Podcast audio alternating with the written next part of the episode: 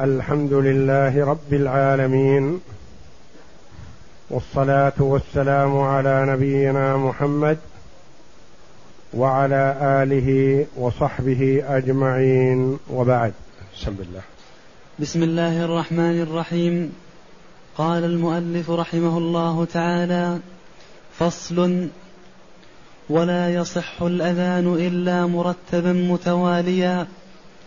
لأنه لا يعلم أنه أذان بدونهما فإن سكت فيه سكوتا طويلا أعاد. ولا يصح أن يبني على أذان غيره لأنه عبادة بدنية. فلم فلم يبن فعله على فعل غيره كالصلاة. فإن أغمي عليه ثم أفاق قريبا بنى وإن طال الفصل ابتدأ. لتحصل الموالاة وإن ارتد في أثنائه بطل وإن ارتد في أثنائه بطل أذانه. لقول الله تعالى لئن أشركت ليحبطن عملك. قول المؤلف رحمه الله تعالى فصل هذا ليذكر فيه ما يلزم ويشترط للأذان. قال ولا يصح الأذان إلا مرتبا متواليا. يعني حسب ترتيبه في الحديث حسب أذان بلال رضي الله عنه. لو أنه قدم حي على الصلاة حي على الفلاح على الشهادتين أو قدم الشهادتان على التكبير أو قدم التكبير الأخير قبل الحيعلتين ما صح الأذان لأنه لا بد أن يكون على صفته الواردة في السنة. متواليا. لا بد أن تتوالى الكلمات. لو أنه كبر التكبيرات الأربع وتشهد التشهدات الأربع ثم انطلق ليتوضأ أو انطلق لغرض من الأغراض ثم رجع وأتى بالحيعلتين ثم الحيعلتين. ما صح أذانه؟ لأنه فصل بينهما بفاصل طويل. فإن سكت في أثناء الأذان سكوتا يسيرا كأن يسكت أو يتوقف لشرب ماء أو لإرشاد سائل أو نحو ذلك في أثناء الأذان مثلا يأتيه سائل وهو يؤذن فيسأله فيرد عليه بكلام بسيط فلا يؤثر هذا. فإن طال الفصل وطال الحديث مع السائل ونحو ذلك أعاد الأذان من أوله. وإذا وقع في كلمة كفر تكلم كلمة كفر في أثناء أذانه بطل لأن الأذان الأول الكلام الأول الذي تكلم به بطل بكفره لأن الأعمال الصالحة تحبط كلها بالكفر لقوله جل وعلا ولقد أوحي إليك وإلى الذين من قبلك لئن أشركت ليحبطن عملك ولتكونن من الخاسرين. فهو إذا وقع في الكفر في أثناء الأذان ثم عاد إلى الإسلام بالشهادتين فحينئذ يجب عليه أن يبتدي الأذان من أوله. نعم. ويكره الكلام فيه فإن تكلم بكلام طويل ابتدأ لإخلاله بالموالاة وإن كان يسيرا بنى لأن ذلك لا يبطل الخطبة وهي آكد منه. إلا أن يكون كلاما محرما ففيه وجهان أحدهما لا لا يبطل لأنه لا يخل بالمقصود والثاني يبطل لأنه فعل محرما فيه. الكلام اليسير كما تقدم يكره. ولا يؤثر على الأذان إلا إن كان هذا الكلام محرم كاللعن مثلا لعن أو سب أو اغتاب في أثناء أذانه. فال... فللعلماء فيه رحمهم الله قولان. أنه يبطل لأن هذا الكلام محرم والفصل بالمحرم قد يفوت أو يبطل الكلام السابق. فلا بد أن, أن يستأنف الأذان من أوله. القول الآخر أنه وإن كان الكلام محرما ما دام يسير لم يحصل فصل طويل فإنه يبني على أذانه السابق. نعم. فصل يستحب أن يؤذن في أول الوقت ليع... ليعلم الناس, ليعلم الناس بوقت الصلاة فيتهيأوا لها. وقد روي أن بلالا كان يؤذن في أول الوقت لا يخرم وربما أخر الإقامة شيئا رواه ابن ماجه. لا يخرم يعني ما يفوت. نعم. ويستحب أن يؤذن في أول الوقت لأن الأذان شرع للإعلام بدخول الوقت. فعندما يدخل الوقت أعلم الناس بذلك أيها المؤذن. مثلا فإن تأخر أو دخل الوقت وهو يتوضأ أو يأكل وانتظر حتى ينتهي فلا حرج. بعض المؤذنين يظن أنه إذا أذن الناس وانتهوا وسكتوا من أذانهم أنه لا يسوغ له أن يؤذن وليس كذلك. بل له أن يؤذن حتى لو بعد دخول الوقت بخمس دقائق أو عشر دقائق لا حرج. فيؤذن لأجل أن يعلم من حوله. وكان بلال رضي الله عنه يؤذن في أول الوقت. لا يخرم يعني لا يفوت هذا مواظب على هذا. وقوله صلى الله عليه وسلم إن بلالا يؤذن بليل فكلوا واشربوا حتى يؤذن ابن أم مكتوم. دل على أن ابن أم مكتوم كان يؤذن عند أول طلوع الفجر. وهذا هو السنة لأنه ما كان بينهما إلا أن ينزل هذا ويصعد هذا. فكان بلال يؤذن بليل يعني قبل طلوع الفجر ثم يؤذن ابن أم مكتوم بعد طلوع الفجر ولم يكن بينهما وقت طويل. فدل على أن ابن أم مكتوم كان يؤذن في أول الوقت. وكان بلال رضي الله عنه في بقية الأوقات يؤذن في أول الوقت لا يخرم يعني لا يفوت هذا. نعم. ويؤخر الإقامة لما روى جابر رضي الله عنه أن النبي صلى الله عليه وسلم قال لبلال اجعل بين أذانك وإقامتك قدر ما يفرغ الآكل من أكله والشارب من شربه والمعتصر إذا دخل لقضاء حاجته رواه أبو داود. نعم ولأن, ولأن الإقامة لافتتاح الصلاة فينبغي أن تتأخر قدرا يتهيئون فيه للصلاة. نعم. وأما الإقامة فتكون عند القيام للصلاة. ويستحب أن يؤخرها عن الأذان. يعني لا يؤذن ثم يقيم لأن ما كل الناس متهيئ للصلاة. والنبي صلى الله عليه وسلم قال لبلال اجعل بين أذانك وإقامتك قدر ما يفرغ الآكل من أكله. الآكل بدأ بالأكل يستغرق وقت تكميل طعامه. اجعل له فرصة. آخر يشرب اجعل له فرصة يكمل شربه. ثالث معتصر يعني دخل محل قضاء الحاجة لقضاء حاجته. فلا تباغته بالإقامة بعدما مثلا يدخل لقضاء حاجته يسمع الإقامة فيستعجل. ربما يأتي قبل أن يستبرئ اترك له فرصة يقضي حاجته على راحته ثم يتوضأ ثم يأتي للمسجد. وهكذا ينبغي حتى في أضيق الأوقات الذي هو المغرب ينبغي للمؤذن أن يجلس قليلا بين الأذان والإقامة. نعم.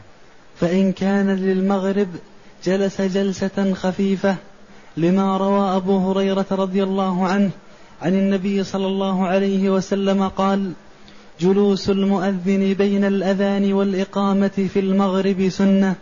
رواه تمام. فإن كان في صلاة المغرب فيستحب له أن يجلس جلسة خفيفة. يعني لا يطيل مثل الصلوات الأخرى وإنما تكون جلسة خفيفة ولا يهلل من الأذان ثم يشرع في الإقامة. لا يترك فرصة لأن في إنسان يتوضأ فإذا أقيمت الصلاة بعد الأذان مباشرة ربما فاتت الصلاة أو فاته معظمها قبل أن يأتي. ولأن بعض الناس له عذر لا يستطيع أن يتوضأ إلا بعد دخول الوقت. فلو توضأ قبل دخول الوقت بعض الناس ما صح وضوءه لأن من حدثه دائم لا يصح أن يتوضأ إلا بعد دخول الوقت. فإذا أقيمت الصلاة بعد الأذان مباشرة فاتت الصلاة على هذا المعذور الذي لا يستطيع أن يتوضأ إلا بعد دخول الوقت. فينبغي أن يجعل له فرصة حتى في صلاة المغرب الذي وقتها أضيق من غيره والمبادرة فيها مستحبة يجلس المؤذن جلسة خفيفة حتى يتلاحق الناس. نعم. ويستحب أن يقيم في موضع أذانه إلا أن يشق عليه لكونه قد أذن في مكان بعيد لقول بلال للنبي صلى الله عليه وسلم لا تسبقني بآمين. رواه أبو داود. ولأنه, ولأنه لو أقام في موضع صلاته لم يخف سبقه بذلك. ويستحب أن يقيم في موضع أذانه للإعلام لإعلام الناس لأنه يؤذن مثلا على سطح أو في المنارة أو نحو ذلك فيستحب الإقامة أن تكون في مكان الأذان إن تيسر ذلك. وإن لم يتيسر فلا حرج. والدليل على هذا أن بلال رضي الله عنه كان يقيم في مكان أذانه. كيف عرفنا هذا؟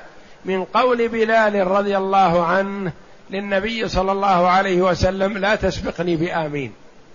دليل أن بلال يذهب ويقيم في البيت في السطح الذي كان يؤذن فيه.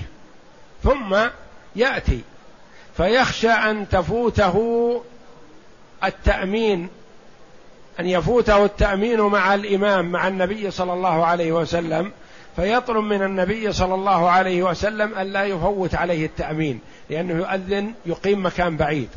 أما لو كان بلال يقيم في المسجد ما احتاج إلى أن يقول للنبي صلى الله عليه وسلم لا تسبقني بآمين لأنه يقيم ويدخل في الصف لكنه بعيد. فلذا قال للنبي صلى الله عليه وسلم لا تسبقني بآمين. يعني آمين عند نهاية الفاتحة. لأن المؤذن ربما أقام خارج المسجد.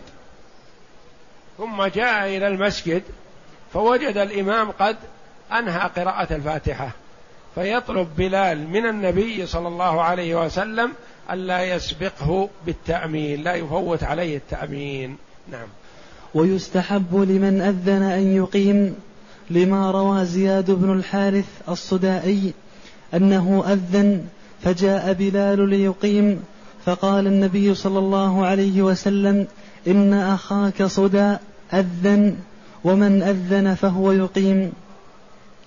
وإن أقام غيره جاز لما روى أبو داود في حديث, في حديث الأذان أن النبي صلى الله عليه وسلم قال ألقه على بلال فألقاه عليه فأذن بلال فقال عبد الله أنا رأيته وأنا كنت أريده قال فأقم أنت.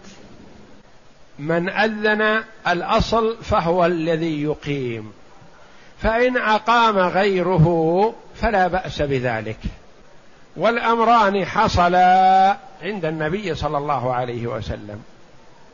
فالحديث الأول دليل الأولوية أن الأولى بالإقامة من أذن.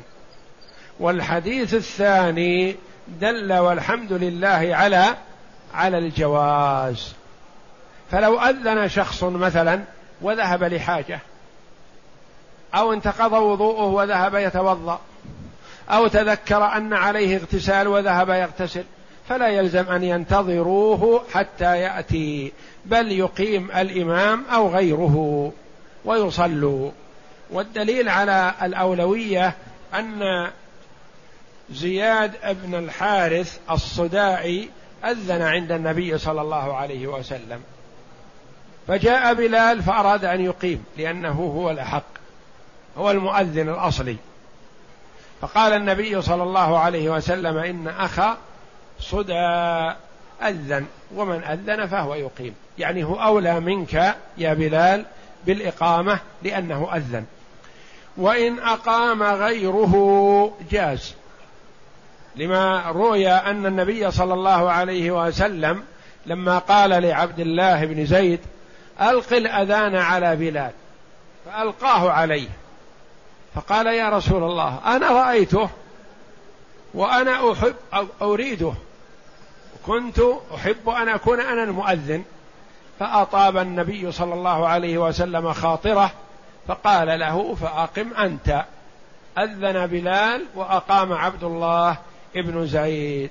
فالأمران والحمد لله حصل عند النبي صلى الله عليه وسلم. نعم. فصل ولا يجوز أخذ الأجرة عليه. لما روى عثمان بن أبي العاص أنه قال إن آخر ما عهد إلي النبي صلى الله عليه وسلم أن أتخذ مؤذنا لا يأخذ على الأذان أجرا. قال الترمذي هذا حديث حسن ولأنه قربة لفاعله أشبه الإمامة. نعم وإن. وإن لم يوجد من يتطوع به رز رزق ال رزق الإمام من بيت المال من يقوم به. وإن لم يوجد من يتطوع به رزق الإمام من بيت المال من يقوم به لأن الحاجة داعية إليه فجاز أخذ الرزق عليه. الرزق الرزق. فجاز أخذ الرزق عليه كالجهاد وإن وجد متطوعا به لم يرزق لأن لأن المال للمصلحة فلا يعطى في غير مصلحة. ولا يجوز أخذ الأجرة عليه. لا يجوز للمؤذن أن يقول أؤذن بكم بكذا وكذا أو لا أؤذن لكم إلا بكذا هذا لا يجوز لأن الأذان قربة وطاعة لله جل وعلا وعبادة. فلا يجوز للإمام أن يقول مثلا لا أصلي بكم إلا بكذا. أو لا أؤذن لكم إلا بكذا. أو يقول المرء الذي يريد الحج عن الغير مثلا لا أحج إلا بكذا. لأن هذه القرب لا ينبغي أن يشارط عليها. فإذا وجد متبرع متطوع بالأذان أو الإمامة أو غيرها من الوظائف فلا يعدل عنه إلى من يطلب شيئا. وإذا لم يوجد فيدفع للإمام وللمؤذن وللقاضي ونحوهم ممن يقوم بالوظائف الشرعية الدينية رزق من بيت المال. لأن بيت المال لمصالح المسلمين ومن مصالح المسلمين أن يفرغ شخص للأذان لأنه إذا لم يفرغ اشتغل بطلب المعيشة ويؤذن يوم ويترك يوم يؤذن وقت ويترك وقت فيفرغ للأذان ويعطى من بيت المال الذي هو للمصالح العامة ما يسده ويكفيه. ومثله كذلك غيره من الوظائف الشرعية كالإمامة والتعليم والقضاء والأمر بالمعروف والنهي عن المنكر وهكذا من الوظائف الشرعية إذا لم يوجد متطوع يعطى القائم بذلك من بيت المال لأن بيت المال للمصالح. إذا وجد متطوع مثلا شخص قال أنا أريد أن أؤذن تبرعا تطوعا لله تقربا إلى الله لا أريد شيء. ووجد آخر يريد رزق من بيت المال. يقول أنا ما عندي شيء. فإذا تفرغت للأذان فلا بد أن أعطى شيء يكفي من أعول. فإذا وجدنا متطوع فلا يجوز لنا أن نأخذ من يريد جعلا.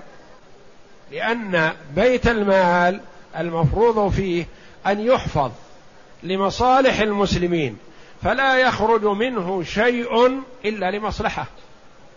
فإذا أعطينا المؤذن منه راتبا مع أن نجد مؤذن بدون راتب فالمؤذن بدون راتب أولى من مؤذن براتب ونوفر راتب هذا في بيت المال لحفظه في مصالح المسلمين. هذا هو الأصل في بيت المال. وما يخرج منه يسمى رزق يعني ليس بأجرة وإنما هو رزق. يعني كأنه يقال للشخص تفرغ لهذا الشيء ولك حق العطاء من بيت المال لأنك متفرغ لمصلحة المسلمين. نعم. فصل. ويستحب لمن سمع المؤذن أن يقول مثل ما يقول لما روى أبو سعيد أن رسول الله صلى الله عليه وسلم قال إذا سمعتم النداء فقولوا مثل ما يقول متفق عليه. نعم. ويقول عند الحيعلة لا حول ولا قوة إلا بالله لما روى عمر بن الخطاب رضي الله عنه قال قال رسول الله صلى الله عليه وسلم إذا قال المؤذن الله أكبر الله أكبر قال أحدكم الله أكبر الله أكبر ثم قال أشهد أن لا إله إلا الله فقال أشهد أن لا إله إلا الله ثم قال أشهد أن محمد رسول الله فقال أشهد أن محمد رسول الله ثم قال حي على الصلاة فقال لا حول ولا قوة إلا بالله ثم قال حي على الفلاح فقال لا حول ولا قوة إلا بالله ثم قال الله أكبر الله أكبر قال الله أكبر الله أكبر. ثم قال لا إله إلا الله. قال لا إله إلا الله. خالصا من قلبه دخل الجنة. رواه مسلم. قال الأثرم هذا من الأحاديث الجياد. ويستحب لمن سمع النداء سمع الأذان أن يقول مثل ما يقول المؤذن. لأن ما يقوله المؤذن ذكر تكبير لله وشهادة أن لا إله إلا الله وشهادة أن محمد رسول الله وتكبير وتهليل.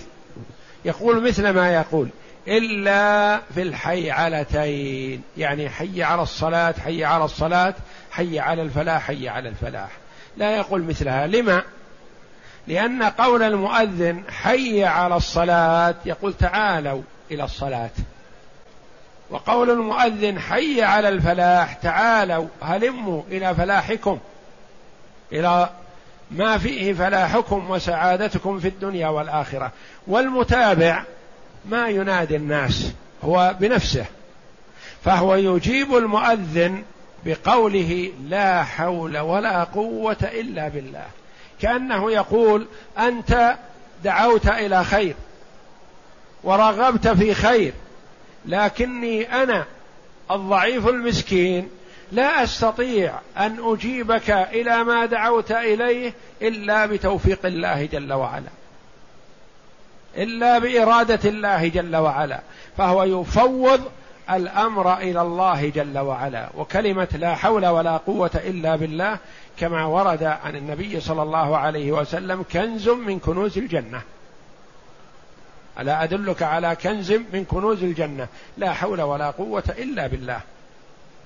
لأن فيها تجرد العبد عن الحو عن حوله هو وقوته وتدبيره وتصرفه وتفويض الأمر إلى القادر جل وعلا المتصرف في العباد. فكأنه يقول لا حول ولا قوة لي. ولا استطاعة لي بالاستجابة إلا بتوفيق الله جل وعلا وإرادته. فهذا معنى لا حول ولا قوة إلا بالله. وقال النبي صلى الله عليه وسلم من تابع المؤذن وقال مثل ما يقول إلا في الحالتين قال لا حول ولا قوة إلا بالله خالصا من قلبه دخل الجنة لأنه قد يتابع المؤذن منافق. يكون منافق مع ناس صالحين فيتابع المؤذن من غير إيمان ومن غير قناعة ومن غير تصديق فلا حظ له من كلامه لأنه ما خرج من قلبه فلا يستفيد. وإنما بهذا الشرط خالصا من قلبه دخل الجنة. هذا وعد كريم من النبي صلى الله عليه وسلم ثواب عظيم لمن وفقه الله. فلا ينبغي لمن سمع المؤذن أن يتحدث أو أن يتشاغل بشيء ما حتى وإن كان يقرأ فيجيب. وإن كان يقرأ قرآن أو في كتب العلم فيتوقف عن القراءة ويجيب المؤذن ليحصل على هذا الفضل. لأن هذا الفضل يفوت والقراءة لا تفوت. أما من كان في الصلاة فإنه مشغول في صلاته. فإن سمع الأذان في الصلاة لم يقل مثل مثل قوله لأن في الصلاة شغلا فإذا فرغ قال ذلك. وإن كان في قراءة قطعها وقال ذلك لأن القراءة لا تفوت وهذا يفوت. قد يقول قائل كيف يقطع القراءة والقراءة بكلام الله جل وعلا؟ والقرآن ثوابه عظيم. نقول نعم. كثيرا ما يكون الشيء المفضول يؤتى به في وقت ما فيقدم على الفاضل لأن المفضول مثلا هذا يفوت. والفاضل وقته موسع والحمد لله. مثل مثلا من انتهى من الصلاة. مأمور بأن يقول استغفر الله استغفر الله ويهلل ويكبر ويحمد الله جل وعلا سبحان الله والحمد لله والله أكبر إلى آخره. قد يقول قائل مثلا أنا أريد بعدما أسلم من الصلاة أن أخذ المصحف وأقرأ القرآن. أليس قراءة القرآن أفضل من كل شيء؟ نقول لا يا أخي هي أفضل من كل شيء. لكن لكل مقام مقال. فقد يكون التسبيح والتكبير في موطن أفضل من القراءة لأنه مأمور به في هذا الوقت. فأنت إذا توقفت عن القراءة وأتيت بالذكر الوارد فلك فضل في هذا والقراءة بحمد الله لا تفوت. فكذلك هنا من سمع المؤذن وهو يقرأ فيحسن أن يتوقف عن القراءة ويتابع المؤذن لئلا يفوته هذا الوعد الطيب الكريم من النبي صلى الله عليه وسلم. وعن جابر أن النبي صلى الله عليه وسلم قال من قال حين يسمع النداء اللهم رب هذه الدعوة التامة والصلاة القائمة آت محمدا الوسيلة والفضيلة وابعثه مقاما محمودا الذي محمودا الذي وعدته. حلت له الشفاعة يوم القيامة. أخرجه البخاري. نعم وروى سعد, وروى سعد أن النبي صلى الله عليه وسلم قال من قال حين يسمع النداء وأنا أشهد أن لا إله إلا الله وأن محمد رسول الله رضيت بالله ربا وبالإسلام دينا وبمحمد رسولا غفر له ذنبه رواه مسلم. هذه الأحاديث الكريمة الصحيحة فيها الحث والترغيب في متابعة المؤذن الحديث الأول. المتابعة المؤذن ثوابها عند الله جل وعلا بخبر الصادق المصدوق صلوات الله وسلامه عليه يقول دخل الجنة. ثم إذا قال اللهم رب هذه الدعوة التامة والصلاة القائمة آت محمدا الوسيلة والفضيلة وابعثه مقاما محمودا الذي وعدته. يقول النبي صلى الله عليه وسلم حلت له الشفاعة يوم القيامة. هذا فضل عظيم. ولا يلزم أن يكون هذا مع الأول. يعني لو أن المرء مثلا ما تابع المؤذن ثم سمعه بعدما هلل انتهى أتى بهذا الذكر. اللهم رب هذه الدعوة التامة والصلاة القائمة. نال هذا الثواب بوعد النبي صلى الله عليه وسلم حلت له الشفاعة. وقوله صلى الله عليه وسلم من قال حين يسمع الندى وأنا أشهد أن لا إله إلا الله وأن محمدا رسول الله رضيت بالله ربا وبالإسلام دينا وبمحمد رسولا غفر له ذنبه. هذه ثلاثة أحاديث كلها في متابعة المؤذن وفي الدعاء بعد الأذان وفي الاعتراف بوحدانية الله جل وعلا والرسالة لمحمد صلى الله عليه وسلم. المتابعة فيها دخل الجنة. ودعاء والسؤال اللهم رب هذه الدعوة التامة حلت له الشفاعة. وقول رضيت بالله ربا وعندما يقول وأنا أشهد أن لا إله إلا الله وأنا أشهد أن محمدا رسول الله رضيت بالله ربا. وبالإسلام دينا وبمحمد رسولا غفر له ذنبه. هذه ثلاثة أحاديث صحيحة ثابتة فيها هذا الوعد الكريم فلا ينبغي للمسلم أن يفوت ذلك. إن فاته الأول فلا يفوته الثاني.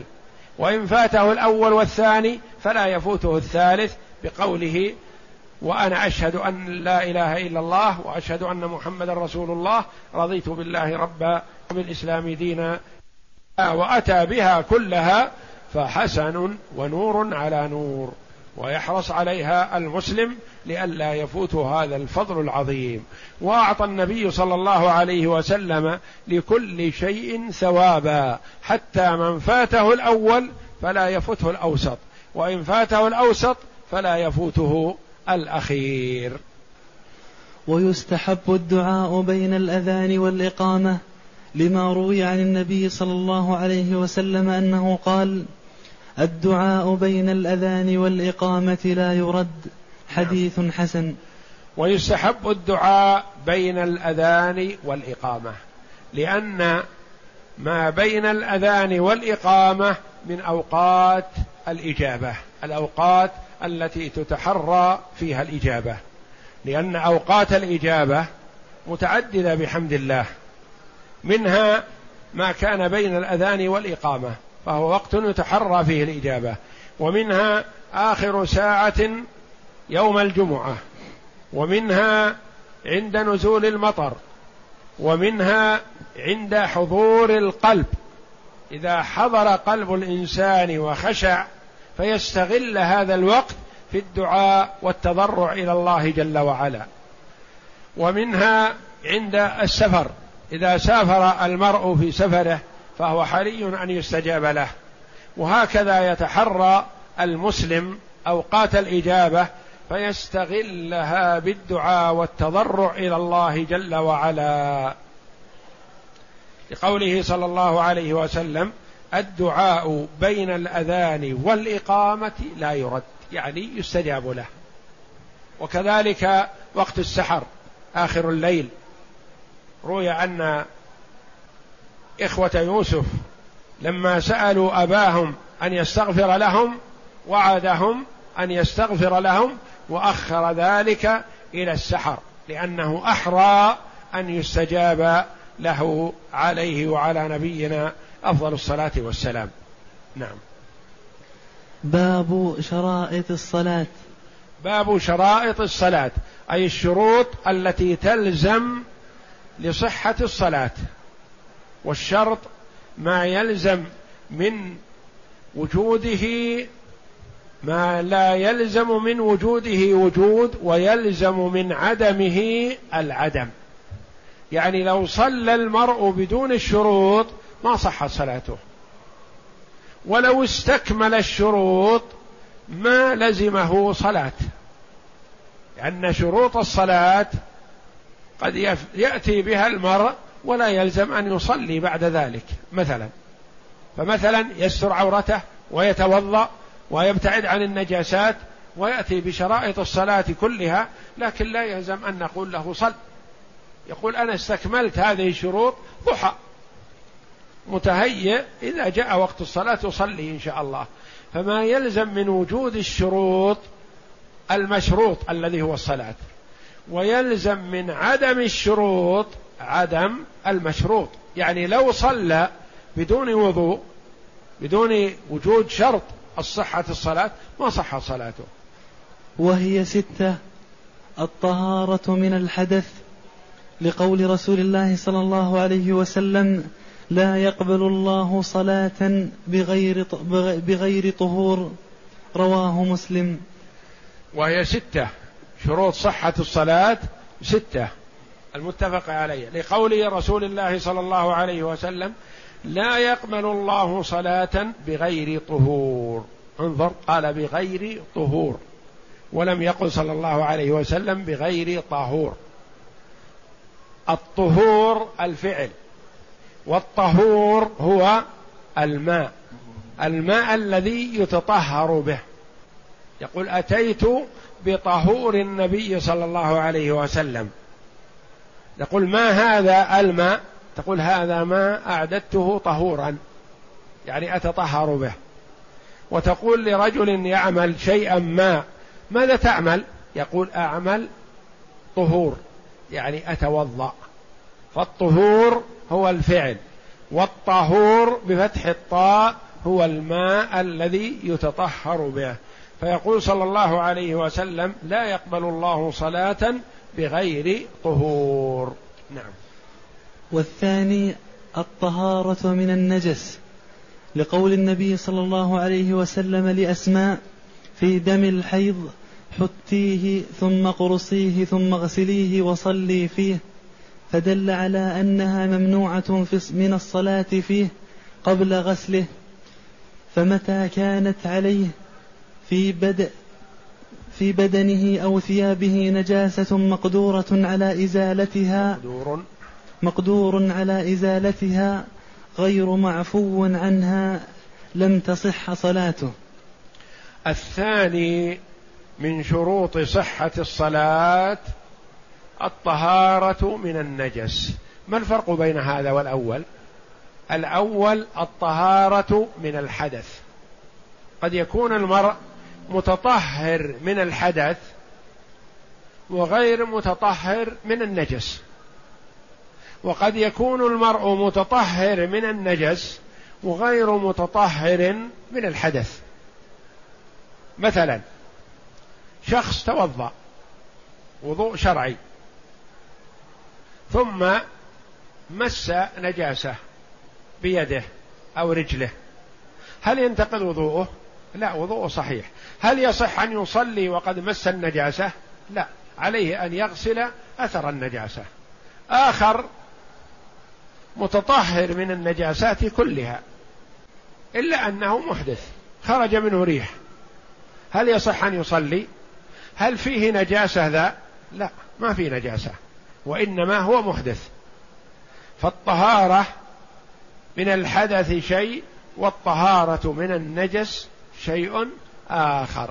فيشترط الاثنان معا في صحة الصلاة.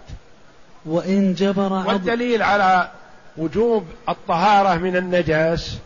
قول النبي صلى الله عليه وسلم لأسماء بنت أبي بكر رضي الله عنها في دم الحيض حتيه ثم اقرصيه ثم اغسليه.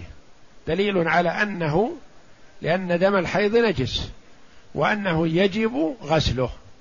بخلاف النجاسة المعفو عنها قال ما لم يكن معفو عنها ما هي النجاسة المعفو عنها؟ مثل الأثر الباقي بعد الاستجمار. إذا خرج من المرء بول أو غائط مثلا ثم مسح مكان الخارج بثلاثة أحجار منقية هل طهر المحل؟ يعتبر طاهر؟ لا. طهر حكما لكن ليس طاهر حسا. أثر النجاسة موجود لكن هذا الأثر معفو عنه. معفو عنه. لو أصاب أي موضع من جسده بول أو غائط ثم مسحه بالمناديل والخرق والتراب والحجارة وغير ذلك. هل يطهر؟ لا. وهل يصح أن يصلي فيه بعد هذا المسح؟ لا. لأن هذه النجاسة في مكان غير معفو عنه. فالله جل وعلا عفى عن أمة محمد بأثر النجاسة التي في موطنها تخفيفا على العباد.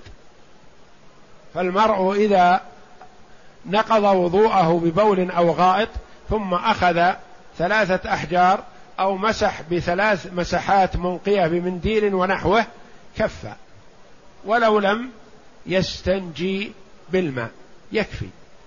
الاستجمار.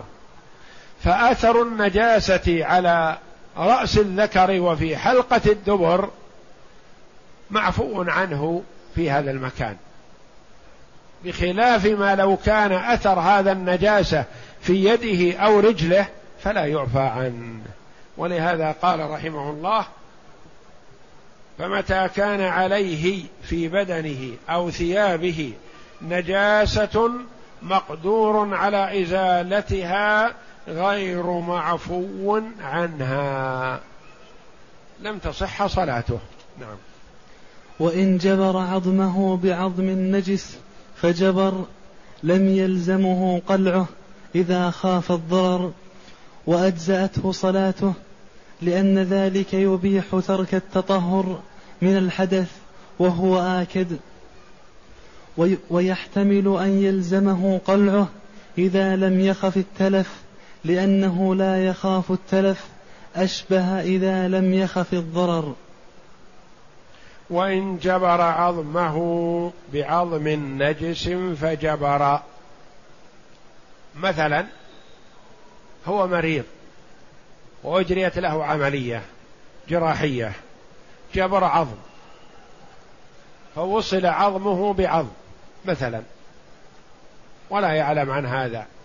فلما انتهى وشفي سأل الأطباء مثلا في أمريكا أو في لندن أو في غيرها ممن لا يتقيد بالآداب الإسلامية. وإلا فالطبيب المسلم لا يجبر عظم أخيه المسلم بعظم نجس. فسأل بماذا جبرتم عظمي؟ قالوا جبرناه بعظم خنزير أو بعظم كلب أو بعظم حمار لأنه هو المناسب لتوصيل العظم. فما موقفه حينئذ؟ وقد جبر عظمه بعظم النجس. هل يكسر قدمه أو يده ليستخرج هذا العظم النجس؟ لا.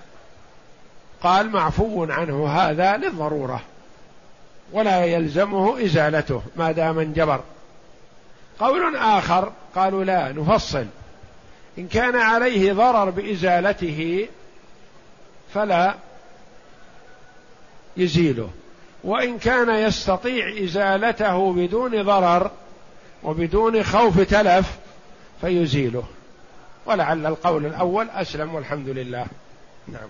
وإن أكل نجاسة لم يلزمه تقيؤها لأنها حصلت في معدنها فصارت كالمستحيل في المعدة. وإن أكل نجاسة. من المعلوم إذا أصابته نجاسة في ظاهر بدنه قلنا يغسلها. لا بد لكن هذا أكل شيئا فيه نجاسة ودخلت النجاسة إلى جوفه وأراد أن يصلي. فهل يلزمه أن يتقيأ كل ما في بطنه ليخرج النجاسة التي دخلت؟ لا ما يلزمه لأن هذا في مشقة. والنجاسة وصلت إلى مكان لا يستطيع إخراجها بفعله فهي كالطعام الذي أكله واستحال مثل النجاسة التي هي في داخل الأمعاء. الأمعاء فيها نجاسة في داخل جسمه فيها البول والغائط. ولكن لكون النجاسة هذه في معدنها فلا يؤثر. ويقاس على هذا مثلا الصبي المحمول مثلا.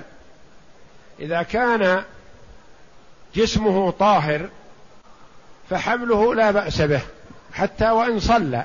لأن النبي صلى الله عليه وسلم كان يحمل أمامة بنت ابنته زينب رضي الله عنها وهو في الصلاة.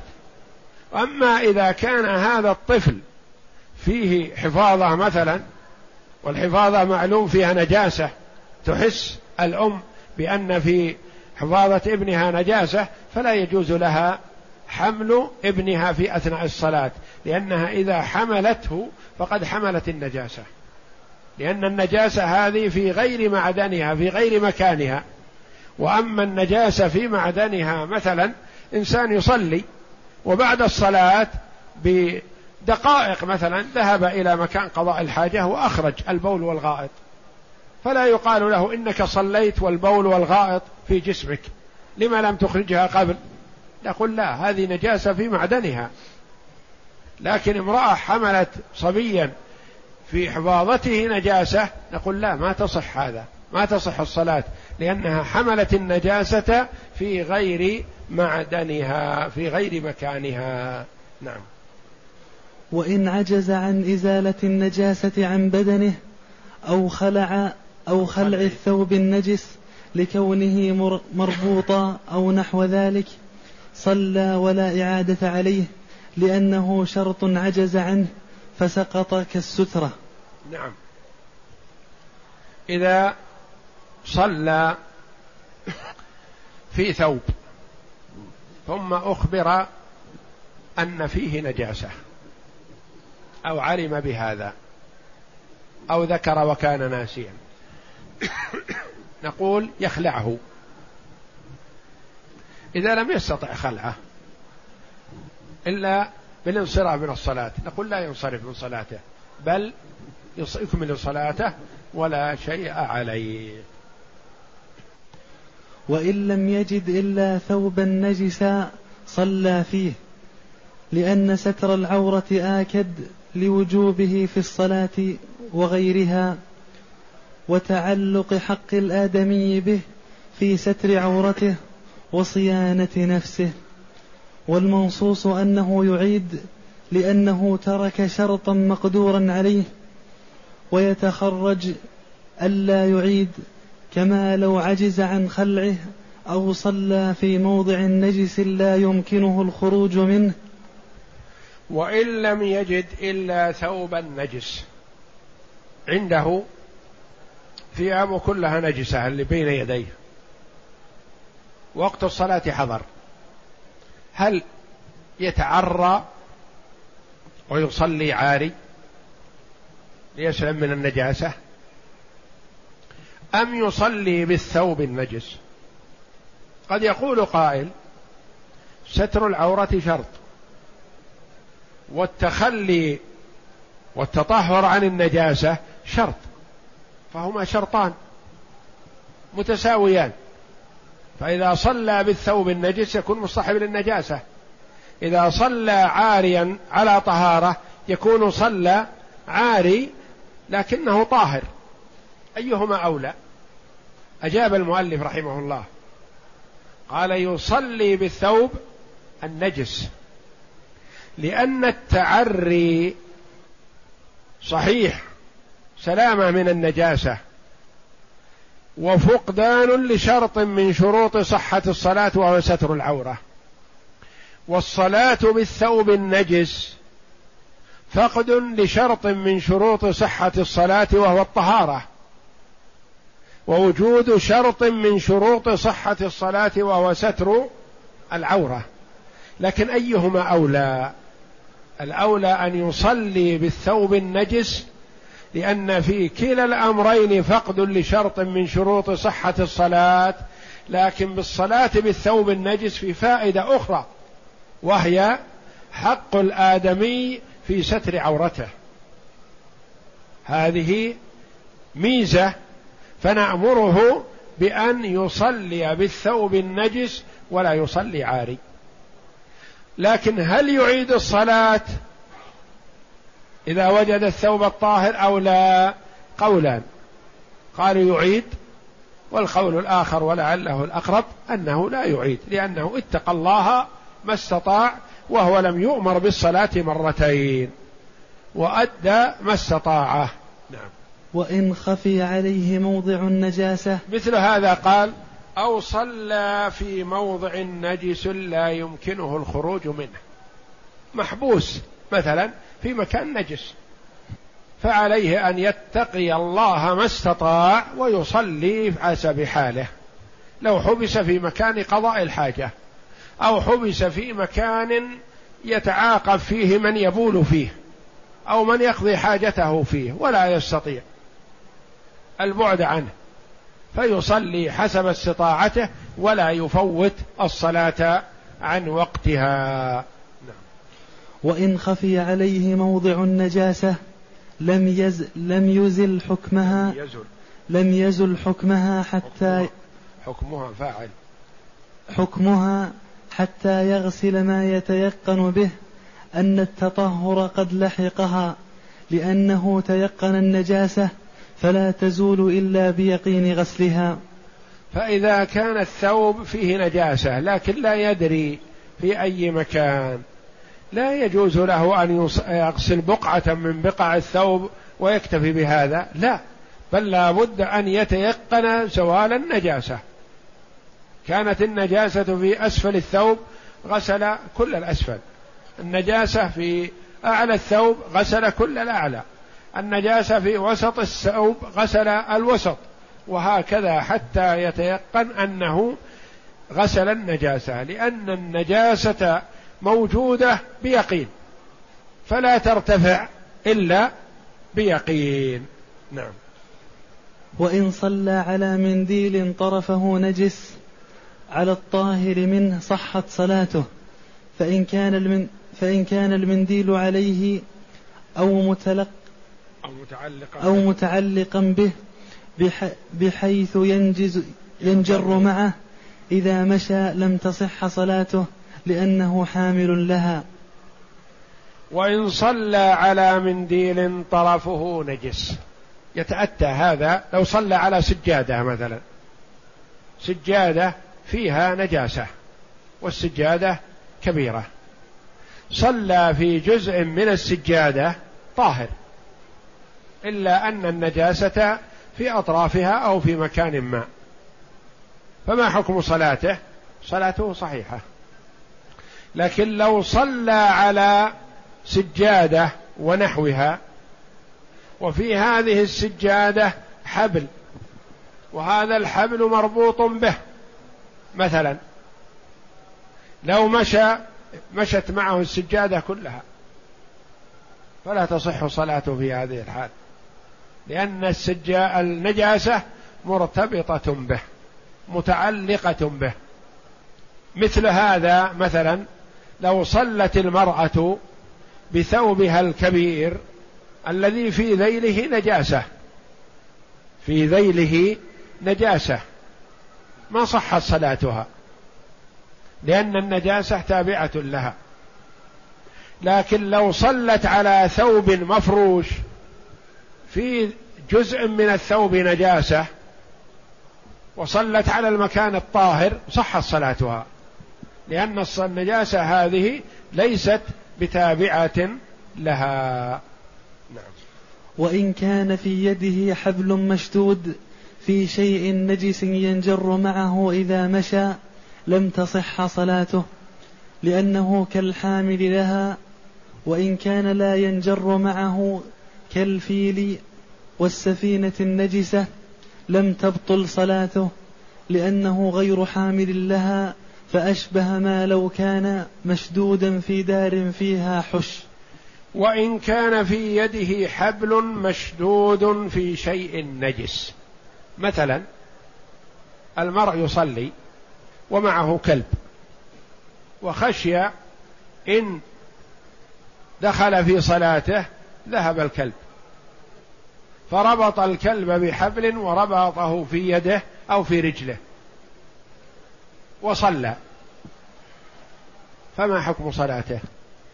وآخر معه فيل أو حمار. وخشي أن يذهب الحمار مثلا. فربطه بحبل ربطه في رجله أو في يده أو مسكه بيده حتى يصلي. فما الحكم في صلاة الرجلين؟ الأول صلاته غير صحيحة. لأن الكلب ينجر من جرانه لأنه خفيف يستطيع جره فهو كأنه حامل لهذا الكلب فلا تصح صلاته. بخلاف ما إذا كان في هذا الحبل مربوط في فيل أو حمار كبير مثلا فهو لا ينجر بمشيه ما يستطيع أن يجر الحمار وحده إلا إذا انقاد معه. لكن لو تعسر انقياده ما استطاع أن يجره فصلاته صحيحة. فرق بين نجاسة تنجر معه ونجاسة لا تنجر معه. قال الذي لا تنجر معه مثل لو كان هذا الحبل مربوط في بيت وهذا البيت في حش مكان قضاء حاجة. هل نقول لا تصح صلاته لأنه مربوط هذا الحبل بشيء متصل بالنجاسة؟ لا. تصح الصلاة لأنه لا يستطيع أن يجر البيت بما فيه. وإن حمل في الصلاة حيوانا طاهرا لم تبطل صلاته لأن النبي صلى الله عليه وسلم صلى حاملا أمامة بنت زينب ابنته متفق عليه. ولأن ما في الحيوان من النجاسة في معدنها فأشبه ما في جوف المصلي. وإن حمل في الصلاة حيوانا طاهرا لم تبطل صلاته.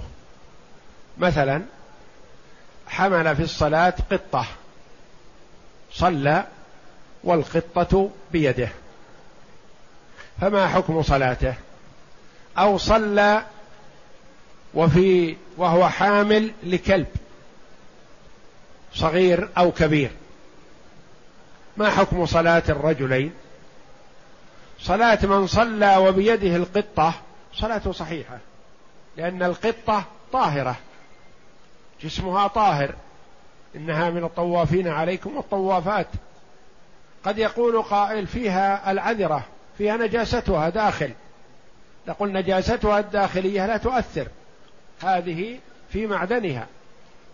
الآخر الذي صلى وفي يده كلب أو يحمل كلب صلاته غير صحيحة. لأنه حامل للنجاسة. ومثل ما تقدم إذا حملت المرأة ولدها الذي ليس فيه نجاسة ظاهرة فصلاتها صحيحة. وإذا حملته وهي تشعر أن في حفاظته نجاسة فصلاتها غير صحيحة لأن حاملة للنجاسة. نجاسة في غير معدنها. ولو حمل قارورة فيها نجاسة لم تصح صلاته لأنه حامل لنجاسة في غير معدنها أشبه ما لو حملها في كمه. ولو حمل قارورة فيها نجاسة لم تصح صلاته. شخص معه قارورة فيها بول بول آدمي مثلا أو مثل من يأخذ البول لقصد التحليل. فحضرت الصلاة فوضع القارورة في جيبه وذهب يصلي وبعد الصلاة يريد أن يوصل هذا البول إلى المستشفى للتحليل. هل تصح صلاته؟ لا. قد يقول قائل هذا المصلي فيه بول داخل وفي غائط وصححتم صلاته فهذا البول الذي في الجيب لما أبطل الصلاة؟ نقول نعم لأن هذا البول في غير معدنه. في غير مكانه الأصلي. هذا الذي في القارورة الرجل حامل للنجاسة ما تصح صلاته. لكن إذا صلى على طهارة ثم بعد الصلاة ذهب لدورة المياه وأنزل شيئا من البول والغائط. لا يقال إنه صلى وفي جوفه بول وغائط لا. لأن هذاك في معدنه معفو عنه وهذا غير معفو عنه وهذا يحصل. ابن آدم مثلا يكون معه قارورة فيها بول أو دم لأجل التحليل ونحو ذلك فيصلي فيه فالصلاة غير صحيحة حينئذ لأنه في غير معدن والله أعلم وصلى الله وسلم وبارك على عبده ورسول نبينا محمد وعلى آله وصحبه أجمعين.